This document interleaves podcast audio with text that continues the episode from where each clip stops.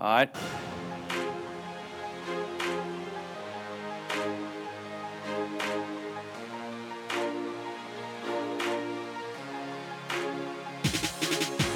Good morning, afternoon, evening, brunch time, lunch time, 1000 degrees Fahrenheit time, 1000 degrees Celsius time.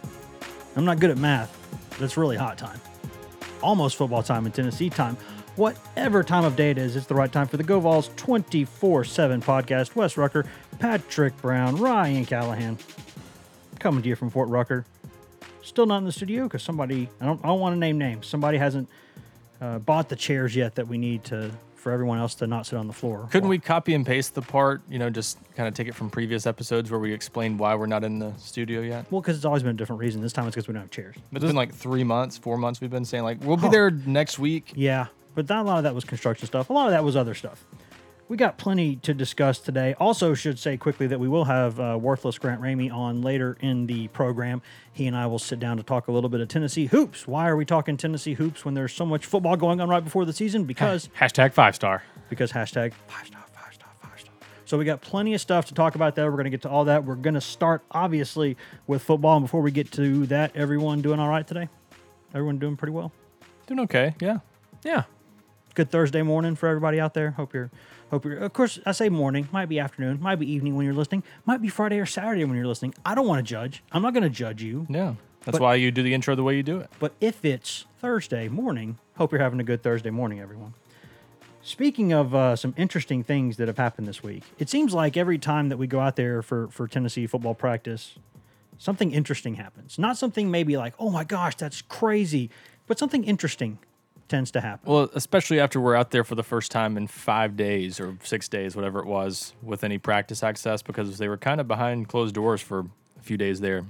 Yeah, this is the, the, the kind of the copycat league, and everyone in the league kind of shuts things down. So when that happens, uh, a lot of people don't really know anything. So uh, that's just the way of the world we live in now. But we do have sources, and we do get to see things, and we do get to hear things from other people. And what was really interesting, guys, we go out there in camp the other day, and we're looking at practice, and everything looks pretty normal. Then we go speak to the second year Tennessee football head coach Jeremy Pruitt after practice. And he said something really, really interesting Tuesday afternoon, something that I think we have got to discuss right now.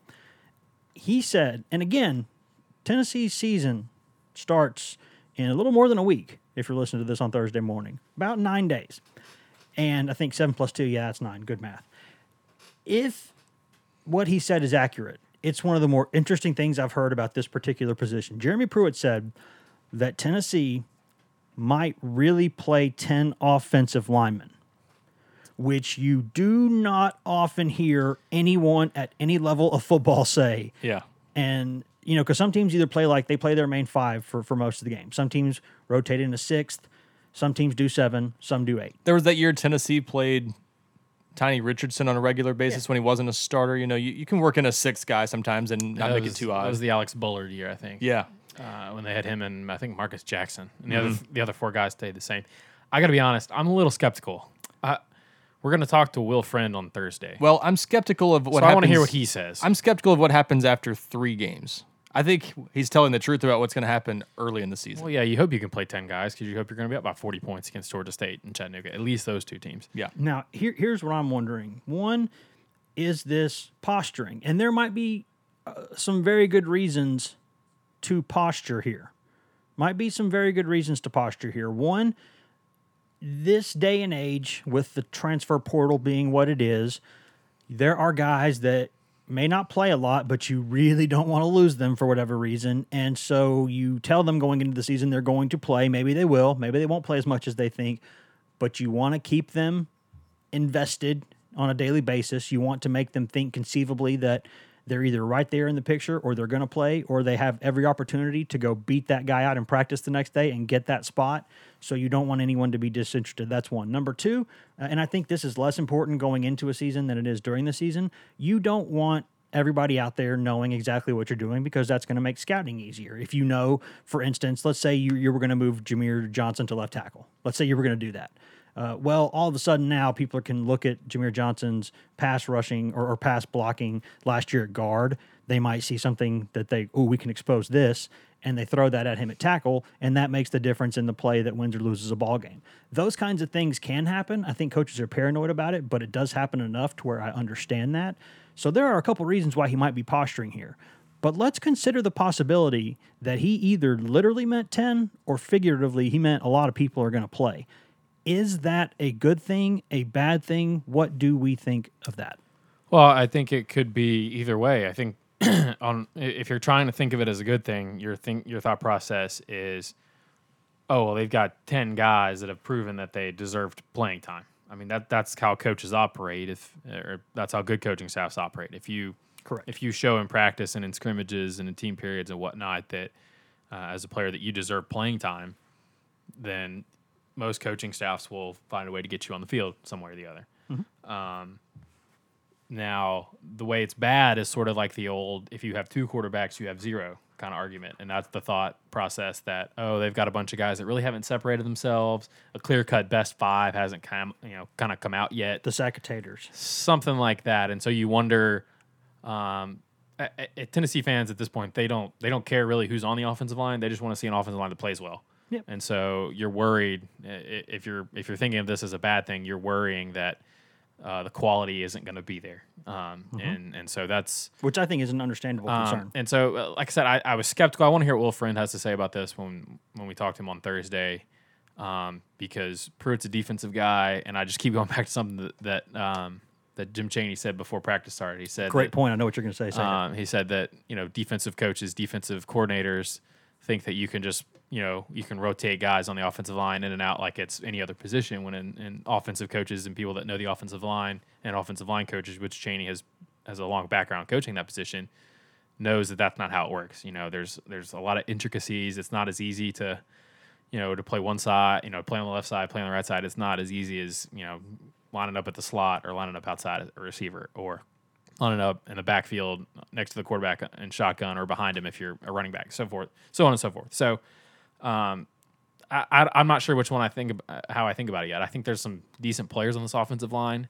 I do think there is competition. I think that's probably the one thing that's probably the best part out of this is that whoever the best five is, they're gonna have they're gonna have earned it by the end of Yeah. by the end of things. Whoever's on, you know, if they do get to a five, uh, those five will have either earned it by what they've done in preseason or what they show in the first two three games. So, um, but yeah, I, offensive line is not a position where you see a whole lot of rotating.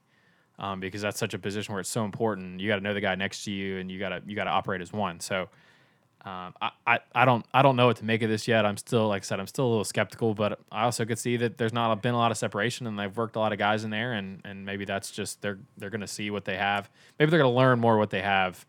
Um, maybe after the first couple games. Yeah. Because every time we go out there, it needs to be mentioned that just about every time we go out there, we see some guys on the O line working in different spots. That's not something that's new. We've seen that Mm-hmm. quite a bit throughout camp, which is not uncommon Uh, early in camp. But now the season's getting closer, and they're still doing that, which I, I think maybe does mean They, something. they're doing a lot more moving around and what we don't see. Yeah. Um, and, and even the past week or so, That's what I meant too. Like when we when we leave and what we hear It- about later. E- even even what we've seen in the past week or so, it's it's been you know four guys going through drill at once. You can't really formulate anything on, uh, based on that. On Tuesday, they they kind of have they're kind of doing pass protection sets, and it was the guards were with one group, and then the tackles were with another group, and then they switched, and it's like it looked like you know at one point in the drill, Darnell Wright was lining up between Marcus Tatum and Brandon Kennedy. Yep. And Wes, you and I had this conversation. We were did like, walking off the You're like, he was at right guard. I'm like, I no, because they didn't have a left guard there. They were just kind of going through pass sets. I'm not buying anything.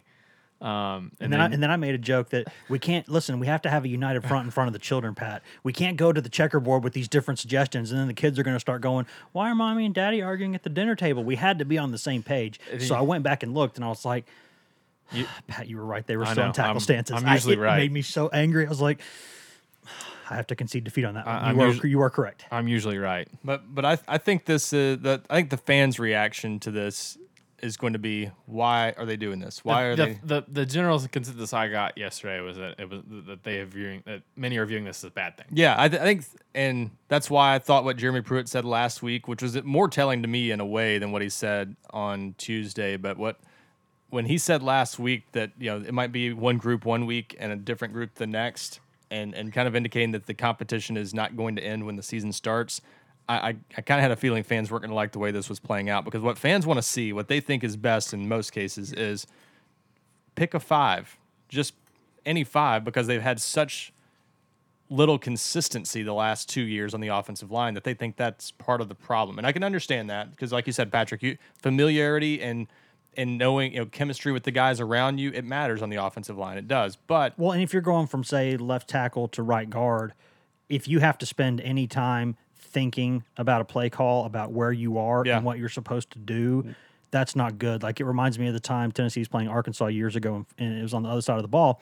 But Julian Battle was a guy who played corner and safety for Tennessee, mm-hmm. and it was in that six overtime game where they needed six OT to to beat Arkansas, and that was the game where the the field goal hit the upright and then bounced over, and the one where Witten ultimately caught the, the touchdown pass to win the game. Mm-hmm. Eh, uh, crazy night, but that game doesn't go to overtime if Julian Battle doesn't forget what position he's playing because he was in a coverage, and I think he kind of released somebody back thinking he was at one spot when he was at another. And so I'm walking down to the field with less than five minutes to go, thinking Tennessee's got this thing wrapped up. And, and I'm walking down the stairs. I'll never forget it. And I see an Arkansas sideline runner just streaking down the sideline, no one near him. I was like, that's probably not good. And the guy scores a touchdown, and then the game goes to six overtimes. So it can happen on either side of the ball. Like if you forget, wait a minute, I'm at I'm at left guard, not right guard on this play. And so you go the wrong way, and then you get your quarterback blown up. Those little things matter, which is why I understand why you need to know who's next to you and you need to know what position you're playing. Yeah, and and so I I think that's what fans have kind of been wanting. Just like, hey, we don't care who it is. You know, it can be one freshman starting, it can be both, it can be neither, but just pick a five and stick with it. And I think that's what people have kind of wanted to see. And now we're obviously, I think, not going to see that, or at least it's not going to be that way to start the year. But like you said, Patrick, I'm I'm interested in seeing. Do we maybe see a starting five to start the year that ends up being the starting five for the rest of the year, or are we going to see one group against uh, Georgia State and then they just sort of evaluate it after playing nine or 10 guys in a game that could be fairly one sided? And then against BYU, you see a different group the next week. That's what I, I don't know how that's going to play out, but I do think the fact that they've got some young guys who honestly might not be in the starting lineup to open the year, I think that does complicate it because Wanya Morris and Darnell Wright, it's possible neither starts the opener. And if that's the case, then I think you have to look at it as, as still a, a fluid competition and something that's going to carry over into the season. Yeah, and I think that that's for those two guys. I, I think that's the biggest reason to think that it's still fluids because those guys are going to be better in you know three weeks into September. Yeah. after you know playing three games under their under their belts than than they are right now, and so. Um, and, and that's the thing. I, I don't think they've moved those two guys around a whole lot. Seems like we've heard them pretty much stationary for the yeah. most part. Maybe Wanya Morris a little bit at guard. Yeah, and, and you know, I, I don't know that Darnell Wright's a left tackle, but um, but they've got other options there that they don't really need to give him too many looks over there. But again, they're they're trying to find their best five. I think we know three of the five. Yeah. Uh, I think Marcus Tatum will be at one of the tackle spots. Um, we've only seen him work at, at right tackle, but he did start what five games last year at left tackle. Brandon Kennedy will be at center. That's about the only that's the only thing we probably know. At If he's point. on two healthy legs, he's the center. And we know that Trey Smith will probably be at left guard if he's clear, but we don't know if he's going to be cleared. So um, he's still not doing any sort of team stuff in practice. and how much of a concern is that because you're doing the same thing you did last season where he doesn't get much of a time to get ready and is he his best the best version of himself and then do you throw him right into the lineup or do you gradually work Yes. him in that's that's There's no there's no hesitation there, Wes. He's your he's your best player. Even It- Rusty, he's probably better than I all think your other we- we guards. thought- okay that, my, my, my answer to this is is I- I think i- it is- if, if he's at guard then yes if he's at tackle then I think Yeah. you have to be careful Well, but if he's I- at guard throw him out there I don't think they're going to play him at tackle. I think Yeah. they figured out last year that wasn't his best Th- position. and that's what I was going to say. What we saw last year gives me a little pause, but it's still Plus- Trey Smith. You're plus, playing him. Plus, you also between last season and now, you've signed two five star tackles, and Marcus Tatum is uh, blown up to 320 pounds, and Jahmir Johnson now is playing tackle more than he was and, last and year. had a great interview Wednesday afternoon too. Yeah. Apparently, I went. I was on the other half of the room, so I didn't get the, the good Marcus Tatum interview. I got Oh. stuck with the guys who weren't as exciting, but but he uh, apparently he had a good interview. I was only over there when he was talking about how he got up to 320 pounds, which is a story I felt like I've read in five times. Well, I, I did write the one where he got up to 320 pounds. I wrote that. Like, how many in- in peanut butter and jellies are you eating Yeah, per day? it's like yeah. it's like we know he's big now. Um, But then apparently he got great talking about how Yeah. the oh, entire Ryan's got the university. quote. Yeah, here, here's here's the the highlight of what he said. Now, for I've, I've loved talking to Marcus Tatum since he was in high school. He's always a pretty He is a smart kid, and a pretty funny kid. sharp kid and very insightful and, and can give you a, a, a good explanation of things a lot He's of also times. funny too, which Yeah. is, which is he has a personality. kind of deadpan in a way because he's he's sort of got a monotone delivery usually. But he said just tired of losing. It's really embarrassing to go out there and everybody just blamed it on us, and it's usually it usually is our fault most of the time. You just want to make a difference. You don't want to be that whole excuse for why you're losing and why the whole university is falling apart. Yeah.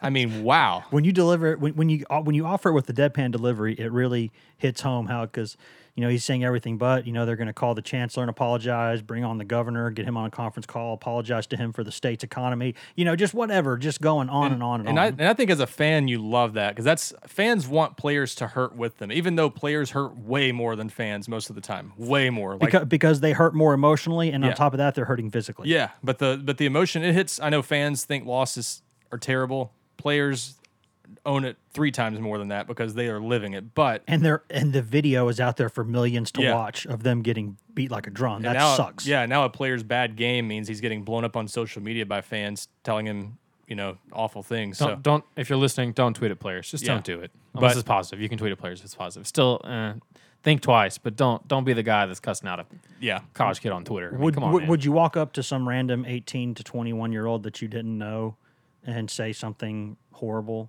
Probably not. So don't do it online either. Yeah. It's just a, but he- here, here's what I was wondering because I've said this time and time again. What this gets down to is, is a bottom line thing for me is one of the most important and most difficult jobs any head coach has to do is man management.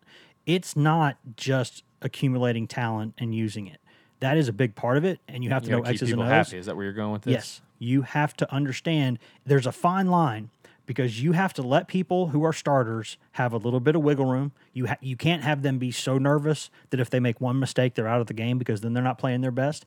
And you have to take guys who are not playing yet and you have to give them enough hope. And you can't just sell it. You have to give them enough genuine hope that if they keep working hard, they're helping the team and that eventually they might get their chance. And- that is what's difficult for I don't care if you have the talent level of a Nick Saban or John Calipari, or I don't care if you're at a Division three college down the road going two and eight every year. And- you have got to man manage. especially if it's a guy that you think might be disappointed by not starting the opener that you think you're going to need later in the year. And most of the time, or even later in his career. Yeah, but but it but yeah, that that's part of it. And you yeah, you have to keep players around. You know, in some cases, you might be worried about someone transferring if you name them a, a backup two weeks before the start of the season. Yes. that's always a concern. Uh, but but you know, say say Wanya Morris or Darnell Wright doesn't start. It could be both. It could be either. But say one of those guys doesn't start. I don't think they're going to be discouraged the way a junior not starting would be. Well, yeah, if it's like you know, if it's like a Locklear or a Calbert or somebody yeah, like that, it's then- a little then- more of a blow for those you know, or. Jahmir Johnson, you know, then then Yeah. then you're at an issue where that's a little more difficult. Jahmir Johnson and, and Locklear are probably two that stand out to me as juniors, you know, guys that have played in the Guys past. who have played and know they're good enough to play. and, and if they're not playing, they're going to be disappointed and they might be tempted to maybe not check out, but they might sulk a little bit. It's still And hard for me to believe that Jahmir Johnson's not out there. conceivable. Uh, I- no, it's very yeah. conceivable, but I'm saying what it's hard for me to believe because last season he was by far Yeah. their most consistent player up front. And again, year to year, we don't know what kind of a camp he's had. Hmm. Maybe it's a deal where he's struggling through camp. Maybe it's a deal where he's put on weight and he's sluggish. Maybe it's a deal where he's been okay, but other guys have just been better. I think maybe he's I taken don't know. strides, and some other guys have just taken bigger strides in some cases. And, and that's not and that's may- not to say he's not the starter, but it's Maybe that was a he is what he is guy, and other guys had more upside. Maybe, maybe yeah possible. I- and if you're Tennessee, you can't sit there and say that just because you were good enough last year means you're good enough this year because they don't want to be five and seven again. Right. And and you've got options this year, and that's again, we're not saying that we think guys have passed up Jahmir Johnson. That's not the case. It's just it looks like it's a discussion, and that's more than we thought it would be. You know, if you'd asked me coming out of the spring, I would have thought Jahmir Johnson's starting somewhere, whether it's left guard, left tackle, wherever he'll start. And now I'm I'm not totally sure about that. So it, it's it's an interesting deal. I I don't know that it's the perfect way to handle it, but I think under the circumstances, like we're saying, it's a challenge. You're, you're managing a roster, you're managing an offensive line that might still evolve throughout the season. Uh, I don't think there's a perfect way to do it. I'm, I'm, Will Friend, if you're asking him and he's being honest, he might tell you that ideally he'd love to handle it a different way, but their hand may be forced in some ways because of again the type of people they're managing. You might have to just handle it this way and kind of keep it open going into the season. And I don't want to make it sound like we're conspiracy theorists saying like you know the U.S. never landed on the moon. What what I'm saying is, and maybe it's worse because we covered Butch Jones for a while, so we just got used to everything that was ever said to us being like that might not be true because it it made and I, I can't speak for anyone else, but it, it made me question everything every coach says for a while now because I it makes you more analytical, more critical of what a coach says rather than rather than saying, "Oh, well, he said it, so I'm sure he's I'm sure that's what he means."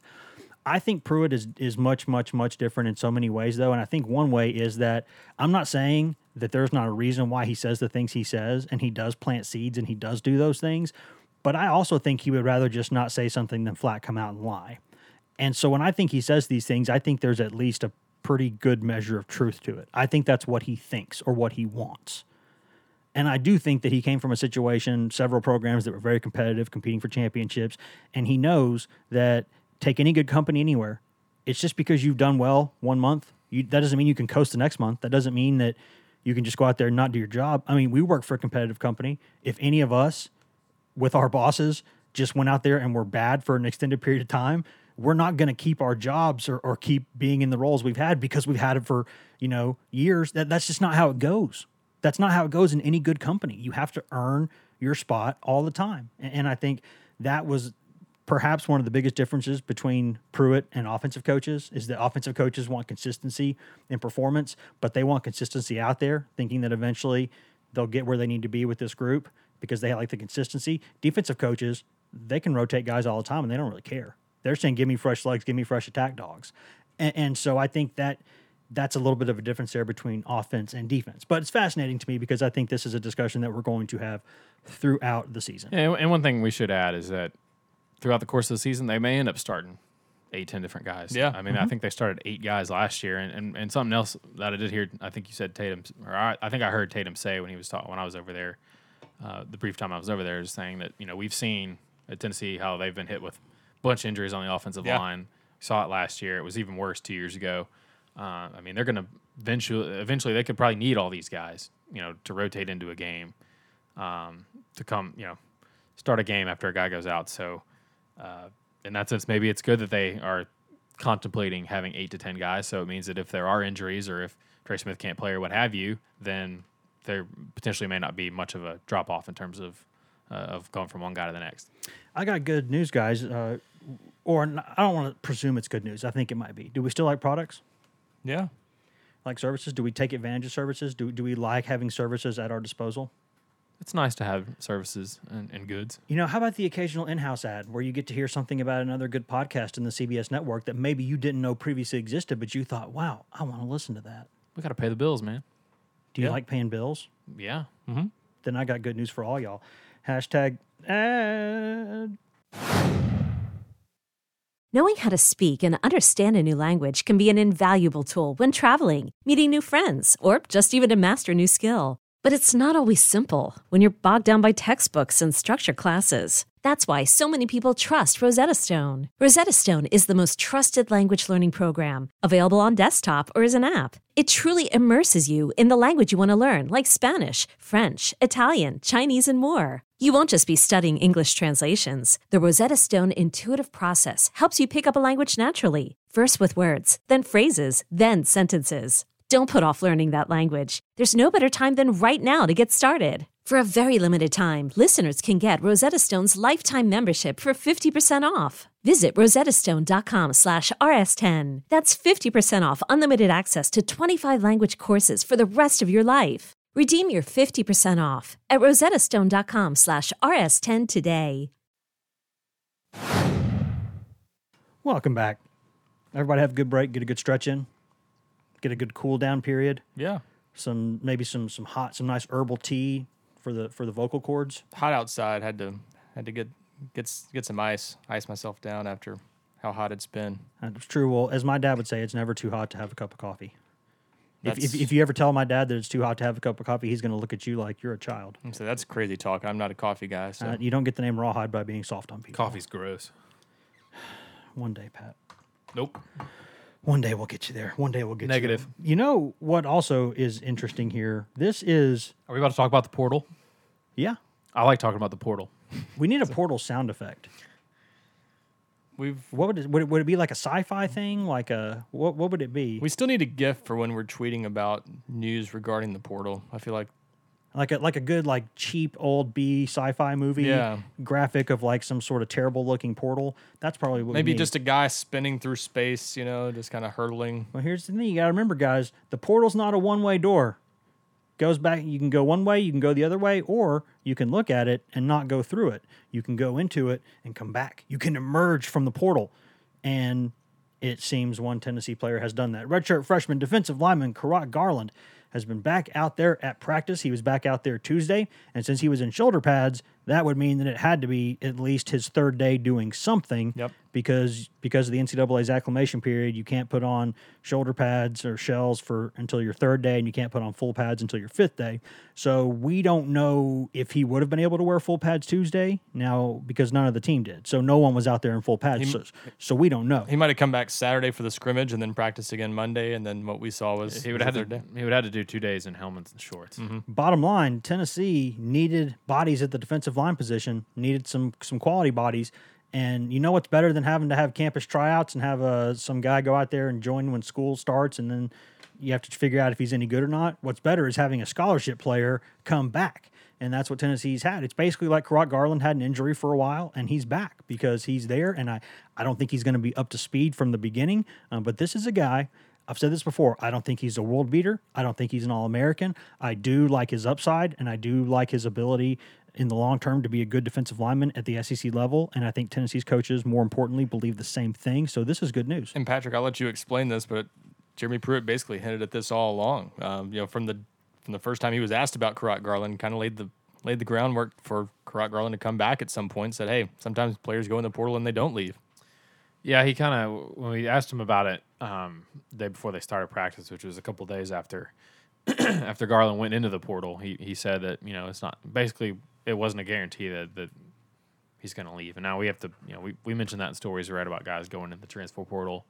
Um, and, and Pruitt back in February, and I think we talked about this maybe on the podcast where we talked about this uh, earlier in the month, but back in February when Drew Richmond, Eli Wolf, some of those guys, Austin Smith were in the portal. Pruitt was when we asked him about, it, he was pretty clear that hey, those guys have told me, you know, they're not they're not coming back. So, um, and and I think Jordan Allen was another guy that was in the portal that, that's that's come back too. So, Because Mama, Um, Mama threw him back out. uh, yeah, so you know it, it's possible for guys to come back, and I don't, you know, I don't know if how many if Garland had more than one foot out the door. I don't know if he just didn't get any sort of feedback. It was kind of a weird time to go into the portal with a lot of programs just starting preseason practice or about to start preseason practice, but um, I, I don't know if he just didn't get the interest he was looking for because that's the whole point of the thing is that you know when you're in the portal, coaches from other programs can contact you. So.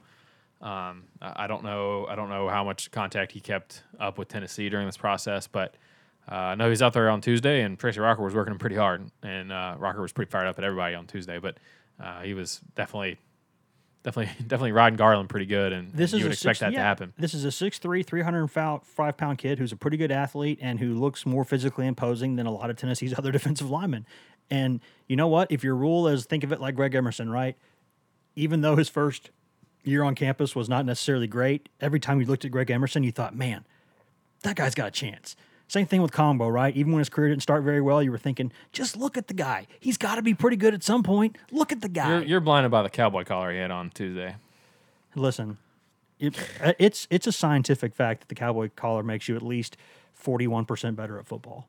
Because that sounds like a good fullback number, and it thinks it makes you forty one percent better. Yeah, but, but he was a guy that I think they held out of the Vanderbilt game because they wanted to keep his red shirt. And usually, if you do that with a guy, you think, yeah, we may want to you know see what this guy's got. And Pruitt even said yesterday that I think he's got a lot of upside.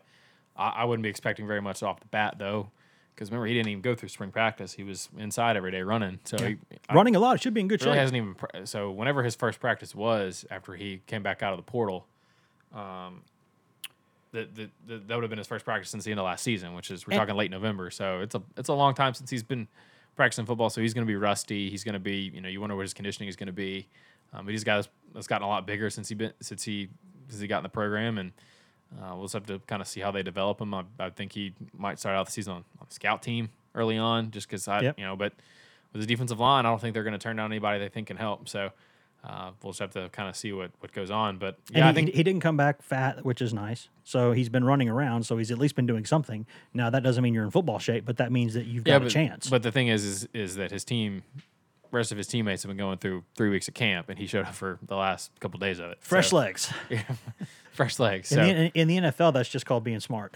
yeah, it's, it's I like don't, he- don't, I don't need to sign that contract yet. I'll wait till camp's gone for a couple weeks. Then I'll then I'll sign that deal and come back. But, but yeah, you, you hate to say that Tennessee needs a guy who looked like he might not necessarily be among the four or five best guys on the defensive line, but they're they're they're just deep enough, but yet not so deep. There's not a spot for him in their rotation. I mean, I, we don't know Aubrey Solomon's status yet, so you've already lost Emmit Gooden. This you could be two guys down from what you thought you were going into the season. So it's this is a kind of a big deal to Tennessee. I think this is a guy that absolutely could help, and you know, as you guys said, I think Jeremy Pruitt's still excited about Kurott Garland's future, if not his, if not even his present. So helps depth, helps uh, helps the whole situation look a little bit more manageable this year. And uh, you still need Aubrey Solomon back, I think, but this makes it a little bit easier if you don't get the answer you were hoping for there uh, to to get by this season with another big body that probably could help at nose tackle or at defensive end. If you're listening to this, Kurott Garland, you still need a New Jersey number. I'm, I'm gonna, I'm gonna, I'm staying on that, and I mean that. 79 for a defensive lineman, not a Eh, good. you- nu- That's you used an to see it a lot. That's an offensive lineman's jersey in this era. Don't, don't do it. Well, Just I get, mean- get a better number. That's all I'm saying. That's all I'm saying. In the 90s and 2000s, that was a common defensive tackle number. But we don't live in that era anymore, do we?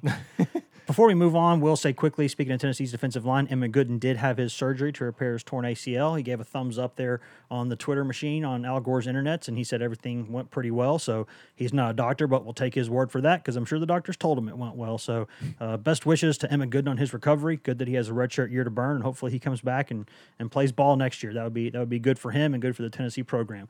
Moving on, uh, Tennessee had an interesting day on Tuesday uh, on practice. We'll talk a little bit more of that in a, second, but there were a lot of guys in different spots out there. One of them had a, a bit more sign of potential permanence or, or, or at least a longer temporary stay than the others. Uh, one was a freshman guys playing at a completely new position, Yeah, Aaron, scholarship freshman. Now, Aaron, Aaron Beasley is one of the guys that we said, you know, even before he got on campus, that he was probably one of the more versatile guys they had signed in the 2019 class. He, he played running back in high school and, and was really productive at that position, leading some people to wonder, you know, hey, if they if they don't get a second back in this class and they didn't, would they maybe just play him at running back? And that's always, you know, maybe a Let's- possibility too. But Let me interject here, guys. I don't. I don't think Quavaris Crouch is moving on running back anytime soon. No. Let's let's go ahead and get that out of the way. We Yeah. get that question a lot. Could they play him at running back in like a in like a package a la AJ Johnson back in the day? beast package, Maybe, possibly. Can't You rule can it work- out. You can work that into a game plan for a week if you know Chaney's creative enough. To get you down a goal line. But guys, he's not gonna like be working at, at running back. well, they've already lost an outside linebacker too. I mean, they're they- shorter they, on depth. They, than they don't have depth at outside linebacker, and I think Crouch has shown some some Yeah. potential to help there um, on the defensive side. So let's let's go ahead and. I'm not saying don't ask that question again, but if you ask that question again, I'll probably give you an annoyed response. So, so yeah, so so And we, if, you've we know any- warned. if we know anything about Pat, it's that he does not hide his annoyance Especially- or frustration very well. especially behind a wheel. But um, That's true. go on about Beasley. But yeah, so we, so people wondered if Beasley might play running back. You know, we, we knew he was a bigger safety. You know, even when he signed, he was probably 212 pounds or so. I mean, at one point he was 220 uh, during his senior year, and uh, it kind of admitted he needed to lose some weight. But Tennessee liked him as that kind of bigger safety all along, and he's slimmed down. He's in the what did Jeremy Pruitt say Tuesday 205 206 range. Yeah. So he's still a little bit on the heavier side for a safety, but had been moving well back there, and Yeah, I he- thought he's, looked good. he's not, he's not as big as McCollough, I don't think. no, I, I think McCollough looks bigger now. I think they're both about the same weight wise. I think they just carry it a little bit differently. I think Beasley is a leaner looking guy, and and I mean they called Jalen Tank for a reason. Even in high school at 190 or 195 at times, he was still kind of a heavier looking guy just because of the way he's put together. But um, but Beasley's looked. I thought he looked like he fit in at safety. Um, so this is more about the linebacker situation, I think, than about Beasley's long term future, but it could be about his long term future. I think it just maybe depends on how he looks there and what they want to do with him after this year, but it And at I least lo- has a chance to be a long term move. I love that football is at a point now where people understand how to use tweeners. Yeah. people we talked about this with Derek Tensley on the previous podcast, you know, on the other side of the ball that football just has gotten better about sub packages and finding good roles for people. Whether they try to say, you know, we don't have to shoehorn you into a weird spot here. What we're going to do is you're not going to do much until we get to this one package and you're going to be perfect in this one role. And they understand that now. And I think that's made the game better. So And- I, I'm, I'm glad to see that. It sounds like the move was made in short term to address the kind of the short, shortage of, of bodies at linebacker. Daniel Bituli's had a sore knee. Haven't seen him do a whole lot. Uh, I'm not sure how much he actually scrimmaged uh, the other night. he hadn't done much for a couple weeks now. Yeah, and so they got to get him right before the season starts. I don't, I don't think it's an issue where he couldn't play if a game was Saturday, but um, it will Ignont too. He's had his ankle wrapped up since about the first week of camp. Uh, JJ Peterson is still coming through his shoulder. I think he's, I think he's doing full contact now, but still he's a guy that has had injuries in the past. So Needs to get his conditioning back um, up. But but I think long term, it almost sounds uh, when I asked Pruitt about it on after Tuesday's practice. Sounds like they kind of view Beasley as sort of a hybrid linebacker safety kind of A money, a money. money linebacker. So um, I, I'm not smart enough to know all of the what all that exactly means necessarily, but I, I think he's a guy that's maybe that that tweener that you talked about, Wes, a guy that's maybe big enough to play linebacker, but you don't want him on the field against a team that's running two tight ends. But He's a bigger. He's a, Uh, a money. You're you're almost kind of a linebacker safety hybrid in a dime defense, Yeah. where in case a team tries to run it down your throat, you have a bigger Yeah, you- safety there to help against the yeah, run. and so yeah, that's that's sort of you want a bigger linebacker, but a guy that can still move and cover and and Correct. and, and handle all those things in space. So um, that's sort of it sounds like that's the role they maybe envision him playing down the road. And and Pruitt even said that he has a chance to get on the field in that role this season. So um, that'll that'll be interesting. He, he's been running third team though, so Yeah. um, maybe a guy that could help in some sub packages, some specialty situations, and, and on special teams. But uh, a guy that we'll see, we'll we'll continue to see where he's lined up every day when we go to practice. And he was working with the threes at safety too. I mean, it looked like he wasn't likely to play a lot this year. I mean, you, you always could be a couple injuries away from that changing, but I didn't. It didn't look like he was that We, close. should, to we should mention also that they've, that they've had a bug going through camp a little bit. Yeah. A couple of guys have been sick lately, and uh, that's decimated a couple positions, especially inside linebacker. So, And and they're- that was another reason. And they're not as deep at inside linebacker as people might want to think. I, I know people have looked at that position. You look at recruiting rankings from the past, and you see, well, there's J.J. Peterson and Henry To'oto'o. and- I, I'd- I'd say right now they've probably got a solid four man rotation there, but Right. beyond Yeah. that, it's it's, kind of open behind that. Yeah, it's a little bit up in the air depending on where Peterson at is that per, you know in his progression. Well, and especially because I mean, it is such a spread out game these days. It- you know, it's not just third downs that you can have your nickel or dime package out there. It depends on who you're playing. So you you might. I mean, it, really is important to have those linebackers that can go out, whether they're two thirty or two ten, as, in you know Beasley's case, two two hundred five, two ten. No matter how heavy they are, you need those guys who can play that position and move well enough in coverage to to not not be a liability out there when you're when you're spread out four or five wide. So that's that's the importance of that position, and so that's why I think I mean like like you said, Jeremy Pruitt and, and coaches these days understand the importance of those positions, and and I think this this again shows the the willingness of this staff to sort of move guys around. When they do when they feel they have a good football player and they see an opportunity, they'll they'll do what they have to do to get a guy on the field. And I think this could be a good use of Aaron Beasley for this year to kind of make make some use of him instead of just letting him redshirt at safety. Now Beasley's move was one that that looked like it had a little bit more feel of I don't want to say permanence, but you know a, longer temporary move or or potential for a permanent move. There were a bunch of other interesting things that we saw on the practice field Tuesday, and I don't think they were nearly as significant maybe as some people are saying that they were. Uh, you basically had a bunch of defensive linemen working with the outside linebackers, some outside linebackers working with defensive linemen. You had guys moving around to different spots. And I think that was primarily, for instance, they had uh, Darrell Middleton, you know, six six foot seven, three hundred and fifteen or three hundred and ten pound kid, working with the outside linebackers. I think he was basically working on pass rush stuff. Well, I don't it think I don't think that meant he's going to be an outside linebacker. well, it was him and John Mincey and Latrell Bumpus too. So I think those guys were just getting some extra pass rush, uh, pass rush work.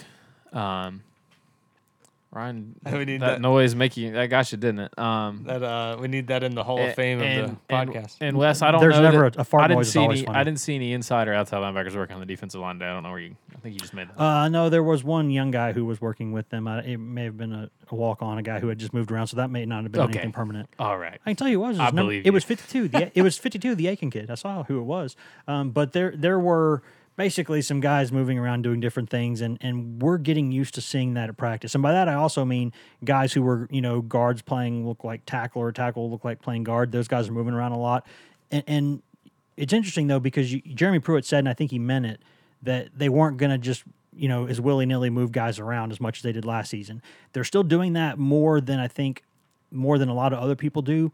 But this is how they practice. And, and I'll say this again: I, we were warned about this. Our, our good friend, good friend of the pod, FOP. Uh, Travis Reier from BOL.com. And, and if you're an Alabama fan, uh, the, the BOL guys have a podcast. It's really good. You should listen to it. Um, There's probably not any Bama fans that listen to this podcast. Uh, or you might have a family member who is a Bama fan who wants to listen to it. But I'm saying if if if you like to, if you want to know your opponent, better know a foe, right? You can listen to their podcast. And uh, Travis Reier is one of the better guys in, in terms of just analyzing football and understanding what's going on. He's excellent at that stuff. And, and he told me as soon as Pruitt came to Tennessee, he gave me a heads up and he said, "Listen, you're going to see a lot of linebackers and defenders practicing at completely different positions on a day to day basis. That doesn't mean what you think it means." He basically said that that Alabama has linebackers who will go almost every other day working with the inside backers and outside backers because they want four for four guys who can do everything. Uh, that that's why they when they say a four for four backer, that's when they mean a guy who could play any of those four linebacker positions. Same thing up front. They want a guy who can play some on the nose, can play some at the end in, in different packages. They they want to see guys do different things and have versatility for skill sets. And so that is all that is is them cross training guys to have different skills. They do in the secondary too, but kind of to conclude, um, where where nobody is moving Darrell Middleton and John Mincey and Latrell Bumpus. They're, those guys aren't aren't going to be outside linebackers.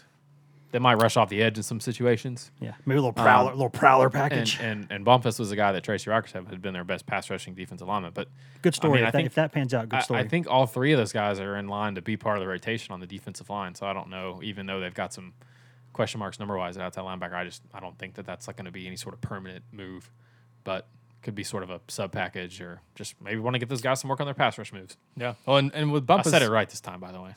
That was just a one one one off mistake. but you but make listen, many mistakes, but listen, there's but not they do happen from time to time. there there's two things are always funny people falling down and farts those are always funny i don't care what you say those are two f- things that will always be funny they always have been they are the two twin pillars of comedy and they will always be funny and if you disagree you're wrong do you laugh when you fall down things?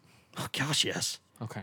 i la- fell down the stairs and broke one of my ribs and i cracked up about it as soon as i they gave me pain medication and it didn't hurt as bad anymore i was like ah like ah, that's funny i think i'm gonna watch some adult cartoons now But- you know pain meds But yeah, but Bumpus, uh, you know, it's interesting that he he's kind of taken this path. But coming out of high school, a lot of people thought he was his best position would be kind of a pass rushing defensive end. He was he was smaller then. He was he was two thirty to two forty in that range, and he's He obviously he's gained thirty pounds. yeah he's gotten gotten quite a bit bigger. So he's he now fits that three four defensive end role. But yeah, he, he's always had some pass rush ability. He just kind of wanted to play tight end more coming out of high school, so that was always on the radar, and so that's why he's kind of bounced around a little bit, and you've had to kind of figure out where his best spot is. But not not shocking to me that this is maybe where he's going to settle in and finally find a home and, and be able to contribute a little bit. Guys do we still like products Need them. we like services Yes. like in-house ads. We like we like things. We like paying bills. We like stuff, don't we? Yeah. We're fans of stuff. Mm-hmm. Then here's really good news. Hashtag ad. eBay Motors is here for the ride. Remember when you first saw the potential? And then through some elbow grease, fresh installs, and a whole lot of love, you transformed 100,000 miles and a body full of rust into a drive that's all your own. Look to your left, look to your right. It's official. No one's got a ride like this. There's nothing else that sounds like, feels like, or looks like the set of wheels in your garage. With over 122 million parts, you can make sure your number one ride or die stays running smoothly. So there's no limit to how far you can take it. Brake kits, turbochargers, engines, exhaust kits, roof racks, LED headlights, bumpers, whatever your baby needs, eBay Motors has it. And with eBay Guaranteed Fit, it's guaranteed to fit your ride the first time, every time, or your money back. Plus, at these prices, well, you're burning rubber, not cash.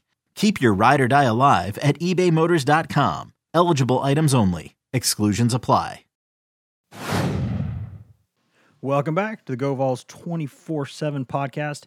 Joined now by Grant Ramey, who was not here earlier, but now is here because he comes and goes uh, at his whims. What's up, Grant? Uh, I make the rules, so I just make it up as I go and follow 'em. Before we get into this basketball grant, I want to ask you how you feel about this. How do you feel about being a part of the very, very last podcast segment for the GoVols 24 7 podcast in the sunroom? How do you feel about that? Uh, it's a it's a pretty big honor. I mean, uh, I've hated the sunroom from the start. Uh, It's usually not sunny when we're in there, uh, and that's about it. So I don't really have any no uh, no emotional ties to it. So I'm ready to rip off the band-aid. Let's go. yeah, because I got the the chairs have have arrived, so now we can. Those are those are important So for now, sitting. so now we can finally go back into the actual studio. Uh, it sounded like I was getting choked up, and that really was just a bug in my throat. But it will be nice to be back in the studio with the new floors and bells and whistles and all of that. Grant, on to basketball. The reason we're discussing basketball right now, with it being a week until the start of Tennessee football season, actual football season, 11 on 11 different color jerseys tackle football season when Tennessee takes on Georgia State. We're talking basketball now because there's been an update to 24 7 sports rankings, and a Tennessee class that already looked really, really good now looks even better. Yeah, it's uh, it's as much uh, of, as a bump as Keon Johnson gave them when he committed uh, a couple weeks ago. I believe it was August sixth. Uh, he got another bump uh, with the two four seven update uh, updated rankings for 2020. He only went up six spots from number 26 overall to number 20 in the country, but the, obviously the big emphasis what people look for. He went from a four star to a five star, and I think he's now the fifth highest rated all time commitment in the history of uh, you know the rating system in Tennessee basketball. Uh, basketball, so obviously that's huge. And, and it, you saw this coming. Uh, this kid's stock had steadily risen throughout his recruitment, and it kind of really started to take off this summer. Uh, I think we talked about back when he committed uh, that breaking news podcast when he did commit that uh, he had gone to Team USA's camp in Colorado, the U17 kind of mini camp, and he walked away there with the MVP for the weekend.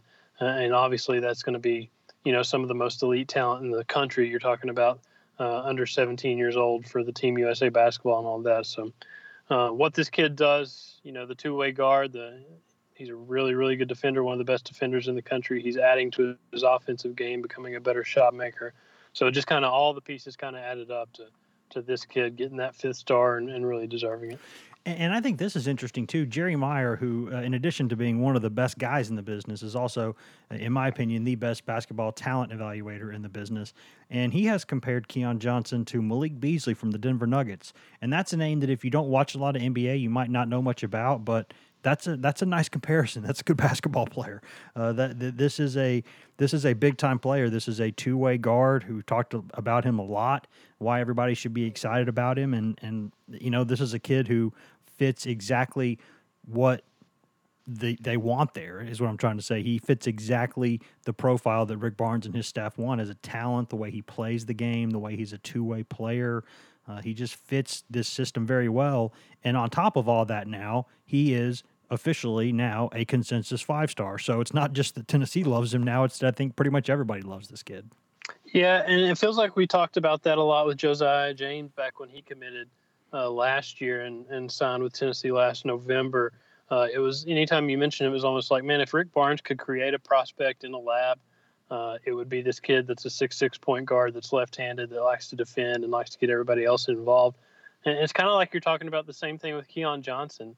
Uh, Rick's going to recruit the guys that he thinks fits his system and, and the guys that he likes the way they play the game. Uh, this guy couldn't really do anything more to kind of fit that Rick Barnes mold. Uh, the way he enjoys playing defense, and, and like we mentioned, it's one of the best defenders in the country. Uh, the way he uh, attacks on the offensive end, the way he's versatile on the offensive end, he can score it at, at kind of all three levels. He's re- getting to be a better shot maker. Uh, he can take you off the dribble. He gets other people involved. And uh, when you talk to people uh, about Keon Johnson, they talk about how good of a basketball player he is off on the floor and how much of an impact he'll make off the floor. So this is another kid who uh, the five star rating is great and all that, and all the hoopla that comes with it. But yeah, he's a, he's a guy that uh, fits that Barnes mold and, and, should be a huge huge impact from day one as soon as he steps on campus. And you know, I started thinking about this too, because as you wrote this story, and, there's a really good story that you wrote on GoVols247.com right now uh, about this. And what's interesting to me is that Josiah Jordan James is a kid who obviously, I think we all know that he's a really, really good basketball player. Um, but if he never plays a game for Tennessee, he still has played a really, really important role in this because the first like mega prospect that jumps on board somewhere is a kid taking a leap of faith to, to, to, some extent. I mean, he saw that Tennessee had gotten to where it had gotten as a program and all that. And, and, you know, Rick Barnes had taken all these other guys and he and his staff had kind of built this kind of super team of, of guys who weren't super prospects uh, and turned some of them into, you know, four of them into NBA players already. Um, but he jumped on board. And since then, I'm telling you, Grant, this almost feels like a sea change for Tennessee basketball recruiting because in addition to Keon Johnson, uh, Corey Walker is another guy who now he's up 10 spots to the number 37 overall prospect. So this is a very, very, very high four star. Uh, again, right here with Corey Walker. And, you know, this is a kid who uh, you know, Josiah Jordan James kind of got the thing started, and then Corey Walker jumps on board. Now Keon Johnson, and I think in that you don't want Corey Walker to be lost because this kid's a really good prospect. Yeah, I mean he's, I mean just what you said there, number thirty-seven overall. Just imagine uh, in any other recruiting class at Tennessee, he's going to be, you know, the headliner, the marquee name, the, the guy that everybody talks about. Uh, I mean, that was jo- uh, Josiah James last year, like you talked about. He, I think he was, I think he ended up around number 27 overall in the class. I can't remember right off the top of my head for 2019. Uh, and yeah, you're right about kind of him being kind of the tipping point when he committed in September. It was it was kind of a surprise. Everybody kind of thought he was maybe going to Clemson based on kind of how he set up his timeline after that Clemson visit. Obviously, Duke was involved, Michigan State was involved. Anytime those guys are are chasing you, they're they're going to get uh, a lot of um, people thinking you might be headed there. His dad played at Michigan State, and then he kind of surprises everybody and pulls that Tennessee hat out of the bag. And since then, uh, you go to March. Um, I think they didn't offer Corey Walker until January. They got him on campus late February. Then they got him back on campus uh, the following week. I think March 3rd was his second visit in maybe three weeks. And uh, as soon as that visit ended, he committed to Tennessee. And uh, that was the first big name in this class.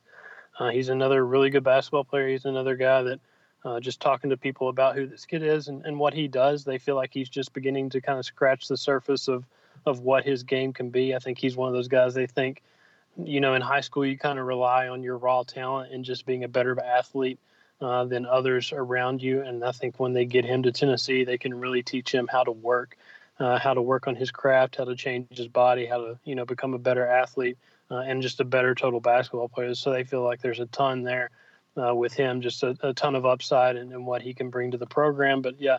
You pair him with Keon, uh, a number 20 overall player, a five star in Keon, and a, really high, highly rated four star, number 37 with Corey Walker. That's a that's a huge start to, to what could be a mega class for Tennessee. Yeah, that's where I was pivoting this to, Grant. Is this is, and again, I, I think people should be ecstatic about where things are right now. Right now at Tennessee, this is a you know a top five ish class right now, just as it is. But what's interesting, and this is what your story lays out really well, is that I've been covering. You know, I started covering Tennessee right at the turn of the century. There, I was 17 years old covering them in, in the year 2000, and to watch this kind of evolution of this basketball program and, and kind of, you know, it's kind of ebbs and flows, it's at a point now where I've never seen this many elite prospects interested in Tennessee basketball. Even during the Pearl era, you really didn't see quite this much. I mean, you had that Ramar Smith Duke Crews class, and that was some, some big time guys in that class. Um, but this is, in, in terms of the number of guys, you laid out a handful of top 100 prospects right now who are not just interested in Tennessee, they are very, very interested in Tennessee. And, and you're talking about now the potential of of rolling out a Tennessee basketball signing class that if the breaks go Tennessee's way right now, it could be right up there. I mean, you could flip flop it with like a Duke or, or Kentucky class, and you wouldn't know which was which. I mean, and and that's staggering to me. But that's kind of where this thing almost looks like it could be going. Yeah, it's it's uh it's kind of crazy how how quickly the, the, the tide has changed a little bit with, with the recruiting momentum. And, and when you put the, you know, when you do what you did with, with the roster the last uh, couple of years and, and put the guys in the NBA the way you did, how you turn Grant Williams into a, a first round draft pick, you're going to be kind of, uh, you're, you're going to be a lot more popular uh, in recruiting circles based on how you can get guys to the league. That's all, that's all they care about. I mean, they care about the school facilities, campus, all that stuff, environment, coaching staff uh, but the number one objective for these kids is to get to the league uh, and to play at a professional level and, and you know play at the highest level uh, you can play. And I think they see that. They see the player development. Uh, there's a really good family atmosphere, feel, whatever, with the, the Tennessee basketball program and the way Rick Barnes uh, and his staff kind of conduct their business. And yeah, the, the the start they have, you know, this is just the start. They have PJ Hall. Uh, he'll be on campus for an official visit in October. He's the number 65 overall player in the country, a, six nine power forward out of uh, the uh, South Carolina out of Dorman High School, yep. Uh, Spartanburg big, area. Big, time program there. They produce a lot of football players, but some hoops players too. Right, and and his family, his his dad's from Kingsport, and uh, he has Tennessee ties. Uh, I think he may, might have grandparents that still live in the state. His dad played at Wofford, and Uh, his dad told him when he was growing up that Tennessee was his dream school. So I mean, there's a lot of connections there. Uh, Jaden Springer, the number 16 overall player in the class, five-star talent, uh, another shooting guard. Uh, you know, he's his he plays for Bobby Maze' program, AAU program, B Maze Elite. He has for I guess the last three summers now. Uh, he trains in Knoxville a lot with Bobby Maze during the off season. His dad uh, is in Knoxville with him during those training sessions and, and likes Tennessee and, and the Rick Barnes program. And uh, that's a team that I mean that's a that's a kid that's got Tennessee in his top five, just like PJ Hall does. I think they're going to be in it uh, until the end for both of those kids. Uh, and when you're talking about, you know, Tennessee basketball fans, kind of dream world, thinking about the number 16 player, the number 20 player, the number 37 player, all in the same class, uh, it would be uh, insane to sit here and even think about it, let alone watch it become reality. But they're putting themselves in position to to be a contender for these elite prospects. Yeah, just the thought here. Let's just let's just play this back and, and think about this. Just just follow me on this. This is a kid who is again he's playing at IMG Academy, but but he's from Charlotte, North Carolina, and he is a top 15 overall prospect. Top 15 overall prospect from Charlotte, North Carolina, a guy UNC desperately wants and Tennessee is right in the fight with him. That, that's just when you think about when when Rick Barnes was introduced as Tennessee's head basketball coach just a few years ago. If you had envisioned the most perfect scenario of what he could do with the program and how much time it would take, I don't know that you could draw up anything better than this right now. And I'm not trying to get people just so excited to where they're going to eventually come down and it's going to be disappointing. I, am not the kind of guy who throws around compliments and, and, and praise you know that easily I, I, think that that you have to be careful with how you say things and and you know because because people get excited and their emotions and all these things. But I'm, I'm telling you grant i just to think that tennessee is at the level it's at right now top 15 kid state of north carolina that north carolina wants. And that everyone as soon as north carolina offered this kid i think everyone thought well that, that one's done. That kid's going to unc but he might not be. And you might be talking about a, a Tennessee class eventually, who knows, that could have, you know, three or four like top 50, 60 type players. That's that's amazing. Yeah, and, and uh, you're, right. It didn't take long to get here. Obviously, those those first two years under Rick Barnes were a uh, pretty big struggle. But what was it, year three and year four, uh, when they won 57 games? That was a pretty that was a pretty huge uh, turnaround, and it's just kind of everything has just kind of trickled down from there. And, and they've they've taken advantage of that success, and they've they've kind of launched off of uh, these long lasting relationships. They they got Josiah James because of how much uh, they were in it consistently, you know, for the long haul. They they offered him, you know, four years before he ended up committing to Tennessee. They they've been after Jaden Springer. Uh, that's been one of the biggest names on their board uh, since this kid came onto the scene. Uh, again, like four years ago. I mean, a, a, kid that's been around forever as a, a highly rated prospect. Same with Keon Johnson. It was just the continuity and kind of the consistency that Tennessee was, uh, the presence they were in his recruitment and why he's there. And, uh, and they and a guy like Corey Walker, they they got his attention. They worked really fast. They got him committed, uh, and he hasn't budged from that commitment. And and you can spring it forward. Uh, just click over to the 2021 class uh, in the 247 rankings. I believe number five is uh, Paolo Banchero, yep. a power forward out of Seattle six nine, number one power forward in the country, number five overall player in the country. Uh, he's going to be on an official visit to Tennessee in late October. Uh, you go to Memphis. I think the number 27 overall player in the class is Kennedy Chandler out of Briarcrest. He's the number two point guard in the class. Uh, he's probably the biggest name on Tennessee's board, uh, the number one priority as we sit here tonight.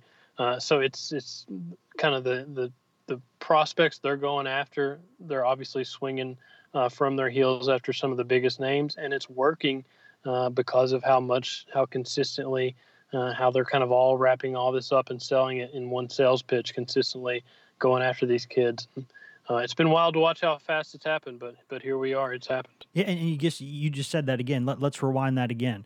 Number a, a, top five overall prospect, kid from Seattle, not exactly a hop, skip, and a jump away from Knoxville, Tennessee taking one of his five official visits already cemented going to Tennessee for one of those visits. I mean, it's just it's crazy. And here's where this gets really fun for me.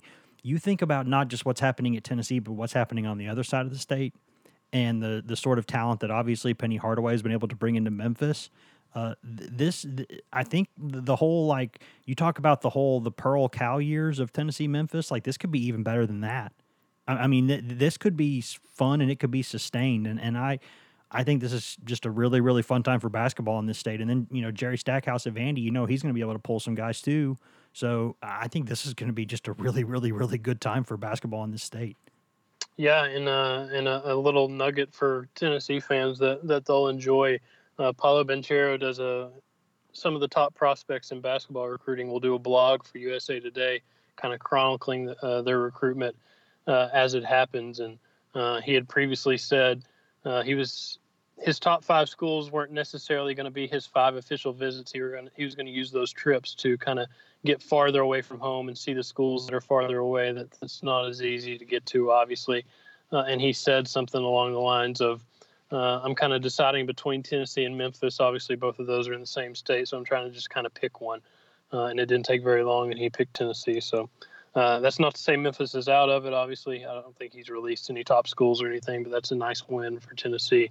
Uh, just to get him on campus and, and get that settled so quickly. Yeah, you mean you only get you know you get a set number of official visits. I mean this isn't an unofficial. This is this is a big deal. So you know. yeah, I mean, just look at the the just look at the other teams he's visiting: uh, Duke, Kentucky, Tennessee, Gonzaga.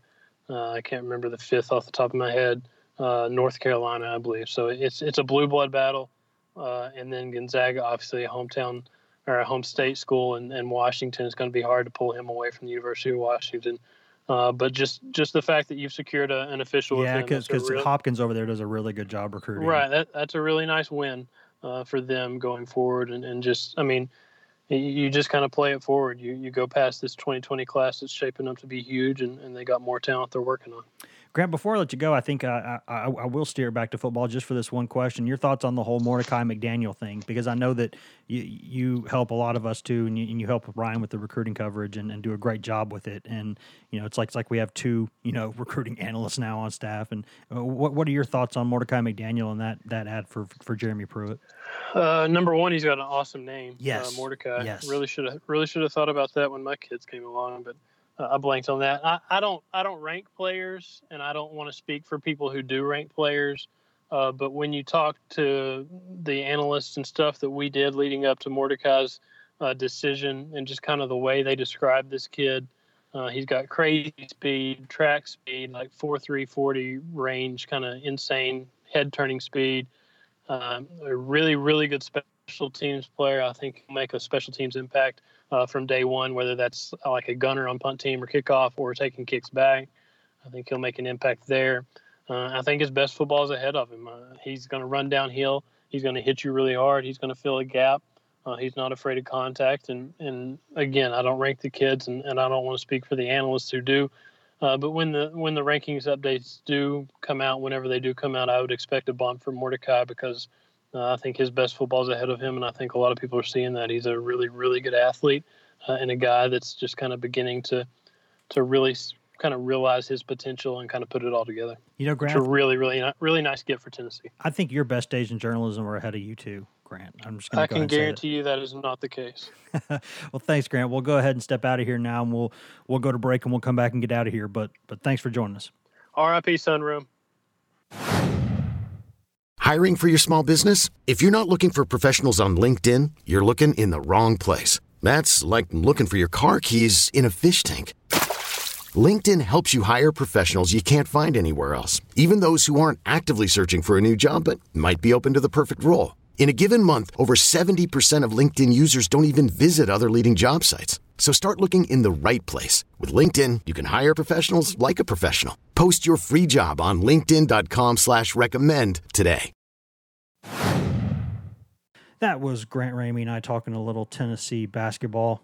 Do you feel Do you feel like we learned something there? Did we learn something? Yes, I feel smarter.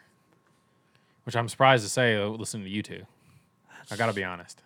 Listen, we are the uh, we are the Penn and Teller.